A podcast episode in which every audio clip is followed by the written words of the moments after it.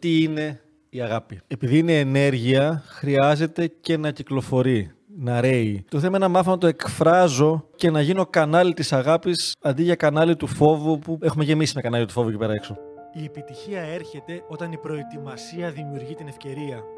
Η ευτυχία έρχεται όταν αναγνωρίζεις και υπηρετείς τα θέλω της καρδιάς σου. Η επιτυχία και η ευτυχία δεν είναι απλά αποτέλεσμα ικανοτήτων ή τύχης Είναι αποτέλεσμα γνώσης. και δράσης. Για να κερδίσεις τη ζωή χρειάζεται Να αναγνωρίσεις τις δυνάμεις σου, να αναπτύξεις νέες δεξιότητες, να πειθαρχήσεις τα όνειρά σου, να ξεπεράσεις τις αναστολές σου, να κυριαρχήσεις τους φόβους σου, να αποδεχτείς την ομορφιά που κρύβεις μέσα σου. να ανακαλύψεις ότι η γνώση είναι δύναμη. Η ζωή δεν χαρίζεται, κατακτιέται. Είμαι η αγάπη καλογύρου. Είμαι ο Αλέξιος Βανδόρος, Είμαστε το αποφασίζω. Και αυτό είναι το podcast «Η δύναμη της γνώσης». Γεια σας. Είμαι η αγάπη καλογύρου. Είμαι ο Αλέξιος Βανδόρος και σε καλωσορίζουμε σε ένα ακόμα επεισόδιο του podcast «Η δύναμη της γνώσης από το αποφασίζω». Και μετά από 32 επεισόδια έχει φτάσει η ώρα να μιλήσουμε για ίσως το πιο βασικό θέμα από όλα, για το τι είναι η αγάπη. Εδώ έχουν προσπαθήσει φιλόσοφοι, ποιητές, τραγουδιστές, συγγραφείς να καθορίσουν το τι είναι η αγάπη. Και εσύ φες ένα podcast 10 λεπτά, το εξηγήσουμε. Εντάξει, θα το εξηγήσουμε βάσει και αυτό που πιστεύουμε και τις μεθόδου που έχουμε στο αποφασίζω και πολλών επιστημονικών δεδομένων φυσικά και μη.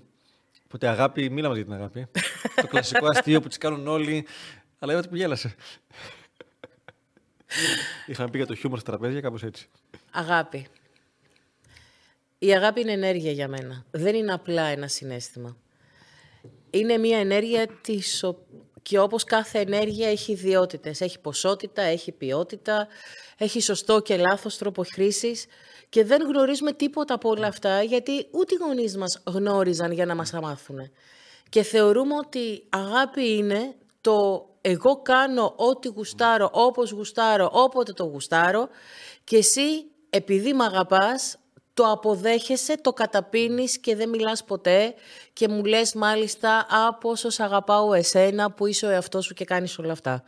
Γιατί η αγάπη είναι να γίνομαι θυσία και θύμα για όλους, να τα προσφέρω τα πάντα στους πάντες και να μην κάνω τίποτα για τον εαυτό μου και ότι είναι πολύ εγωιστικό να κάνω πράγματα για μένα και όλα αυτά που επίσης κυκλοφορούν εκατοντάδες χρόνια τώρα με διάφορους τρόπους κοινωνικά. Επίσης το «δεν μου κάνει ο άλλος το χατήρι» σημαίνει ότι δεν με αγαπάει. Δηλαδή τι, δεν Ναι, κατάλαβα. ότι αν με αγαπάει πρέπει να μου λέει πάντα ναι, να είναι πάντα εκεί για μένα. Όλα θα με πεπιθήσεις γύρω από την αγάπη. Για να το βάλουμε έτσι σε μία βάση, όπως είπε η αγάπη, πιστεύουμε βαθιά ότι είναι ενέργεια και είναι και μετρήσιμο πλέον, δεν το πιστεύουμε. Και το ένα κομμάτι που έχει αυτή είναι- είναι η ποσότητα. Ας μπορώ να αγαπάω όχι μόνο ανθρώπους. Μπορώ να αγαπάω το αυτοκίνητό μου, να αγαπάω το λάπτοπ μου.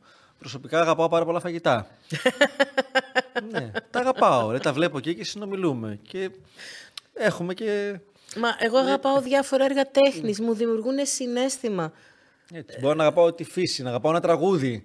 Τα ηλιοβασιλέματα, υπάρχουν άπειρα πράγματα που μπορείς να αγαπάς, που δεν πρέπει. Που είναι απαραίτητο να αγαπάς, που χρειάζεται να αγαπάς, γιατί η αγάπη είναι η ενέργεια. Τι σημαίνει ποσότητα; Ποσότητα στην ενέργεια της αγάπης σημαίνει σύνολο βιωμάτων. Άλλη ποσότητα αγάπης νιώθεις, έχεις μάλλον για το παιδί σου που είναι δύο μηνών, έχεις δύο μήνες εμπειρίες μαζί του. Και άλλη ποσότητα αγάπης έχεις για το παιδί σου που είναι 18 χρόνων τώρα. Είναι 18 χρόνια, έχεις δει τα πρώτα του βήματα, τις πρώτες τους λέξεις, πρώτη μέρα στο σχολείο, έχετε ζήσει μαζί πολλά πράγματα, όμορφες στιγμές, τσακωμούς, χάδια, τρυφερότητα, τα πάντα όλα. Και το ίδιο έχει να κάνει και με τους φίλους σου, οποιαδήποτε σχέση. Άλλο σε πάω να γίνουμε φίλοι και πραγματικά κατευθείαν μπορώ να σε αγαπάω, θα πεις και το, τη δικιά σου ιστορία. Πραγματικά μπορώ να αγαπήσω κάποιον κατευθείαν αυτή την ενέργεια. Είναι άλλο να είμαστε 20 χρόνια μαζί, να έχουμε κάνει 37 ταξίδια, τρεις χωρισμούς ο καθένας, να έχουμε κλάψει στον νόμο, να έχουμε γελάσει, να έχουμε παίξει. Είναι άλλη η ποσότητα της αγάπης που έχει κυκλοφορήσει μεταξύ μας. Και το δεύτερο είναι η ποιότητα. Η ποιότητα τι σημαίνει ποιότητα στην αγάπη; Πόσους όρους βάζω ή δεν βάζω όταν σε αγαπώ; υποτίθεται, και το λέω το υποτίθεται και θα το υποστηρίξω, ότι η αγάπη της μάνας προς τα παιδιά της είναι μια αγάπη χωρίς όρους. Αυτό δεν ισχύει για, τις, για ένα δυστυχώς αρκετό ποσοστό μανάδων. Πολλές μητέρες όμως νιώθουν, βιώνουν μία αγάπη άνευ όρων για τα παιδιά τους. Αυτή είναι η απόλυτη αγάπη, αυτή είναι η πραγματική αγάπη λόγω της ποσότητας και λόγω της ποιότητας υπάρχουν διαφορετικά είδη. Αγαπάς τη μαμά σου, αγαπάς τον μπαμπά σου, αγαπάς τα αδέρφια σου, αγαπάς τον κολλητό σου, αγαπάς κάποιον συνάδελφο, αγαπάς φίλους. Σε όλους λες αγαπώ, αλλά είναι ένα διαφορετικό σ' αγαπώ για τον καθένα. Γιατί έχει να κάνει με τους όρους που βάζω, κάνε αυτό και θα σ' αγαπάω. Κάνε εκείνο και θα σ' αγαπάω. Μη συμπεριφέρεσαι έτσι και θα σ' αγαπάω. Όλα αυτά είναι όροι που δημιουργούν και σταματούν τη ροή της αγάπης. Μία αγάπη ανιδιοτελής, μία αγάπη χωρίς όρους, είναι μία πραγματική αγάπη. Και τι συμβαίνει τώρα, το παράδειγμα που έλεγες προηγουμένως. Δεν έχει σημασία πού και πώς και κάτω από ποιες συνθήκες. Ε, είμαστε στο σπίτι ενός παιδιού, είμαι 20 λίγο στα χρόνια, Είμαστε στο σπίτι και ξημερωνόμαστε μία παρέα ατόμων συζητώντας. Και είχαμε περάσει εξαιρετικά. Τον άνθρωπο που μας φιλοξενούσε σπίτι του τον γνώριζα πρώτη φορά. Φεύγοντας λοιπόν το ξημέρωμα γυρίζω και του λέω «Ρε Στέφανε, πολύ σε αγαπάω». Στέφανος δικηγόρος. Μου λέει «Τι θα πει μ' αγαπάς, πώς μ' αγαπάς, αφού σήμερα με γνώρισες, δεν είναι δυνατόν να μ' αγαπάς». Κι όμως, αυτό που είδα μέχρι τώρα αυτό που μου επέτρεψες να γνωρίσω, αυτό το αγάπησα. Μου άρεσε, μου έκανε, είχε αξίες, ηθική, ήταν όμορφο, τρυφερό, γλυκό. Ναι, σε αγαπάω. Και χρειάζεται, και θα πω κι εγώ μια ιστορία, δεν νομίζω ότι την έχω πει ποτέ δημόσια-δημόσια, σε κάποιες ακαδημίες μόνο, επειδή είναι ενέργεια, χρειάζεται και να κυκλοφορεί, να ρέει. Και για να φτάσω, πολλοί έχουμε πειθεί στις σχέσεις, για να φτάσω να του πω το σ' αγαπώ που είναι τόσο βαρύ και βαθύ, πρέπει πρώτα να έχει κάνει όλα αυτά και να μου έχει αποδείξει κτλ. Όχι, μπορώ να αγαπάω κάτι κατευθείαν. Και είναι και, και άλλη, άλλη διαβάθμιση. Διαφορετικά αγαπάω το παστίτσιο, διαφορετικά αγαπάω την αγάπη, διαφορετικά αγαπάω τα παιδιά μου μέσα. Δεν σημαίνει ότι είναι η ίδια ποιότητα της αγάπης στο φαγητό που είναι με το ενδεχομένως με το σκυλάκι μου, το γατάκι μου ή τα λουλούδια μου στο σπίτι. Έχει σημασία λοιπόν αυτήν την αγάπη να την εκφράζω και λεκτικά και κυρίως μέσα από τις πράξεις μου και αυτά που κάνω. Όλοι έχουν ανάγκη από αγάπη. Η ιστορία ότι έχω έναν άνθρωπο που πολύ πιο μεγάλος ηλικία από εμένα, είναι από τους μέντορές μου σε κάποια πράγματα, που κατά περιόδους βρισκόμαστε και μιλάμε ή τρώμε πολύ πετυχημένος στη ζωή του με πράγματα που μπορεί να μην φανταστούμε καν εμείς ότι θα φτάσουμε εκεί και πολύ όμορφη σχέση. Έτσι. Και κάποια στιγμή είμαστε κάπου στη Γλυφάδα, τρώμε, τελειώνουμε το βράδυ και φεύγοντας απομακρυνόμαστε μου λέει, με χαιρετάει και του λέω καληνύχτα, να σας αγαπώ πολύ. Και σταματάει κοκαλώνει, με κοιτάει, ο οποίος είναι και στα κυβικά μου και πολύ πιο ογκώδης μέσα σοκ, σοκ. Και έρχεται, με αγκαλιάζει και το ένα ήταν γιατί το είπες αυτό; Δηλαδή το...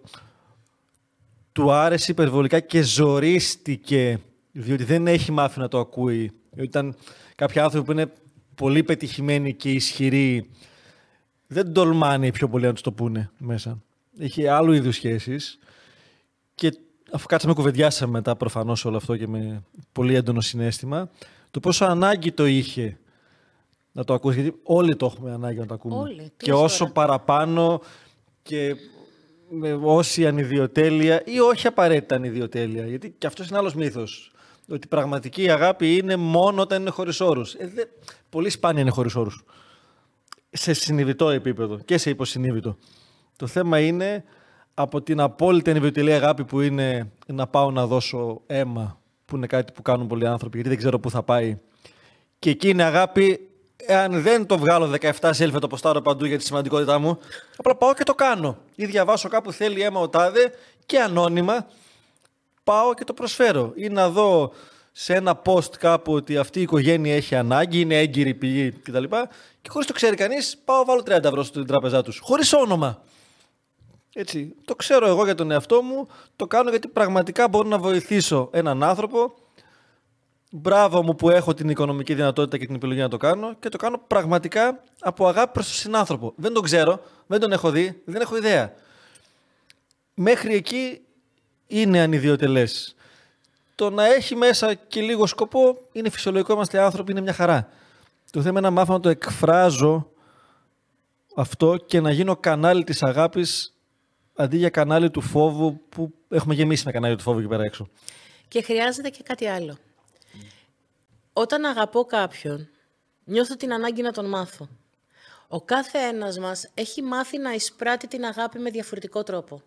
Εγώ μπορεί να θεωρώ αγά... ένδειξη αγάπης και εκδήλωση αγάπης το να με παίρνεις αγκαλιά, να με φυλάς και να μου λες πόσο πολύ mm. με αγαπάς.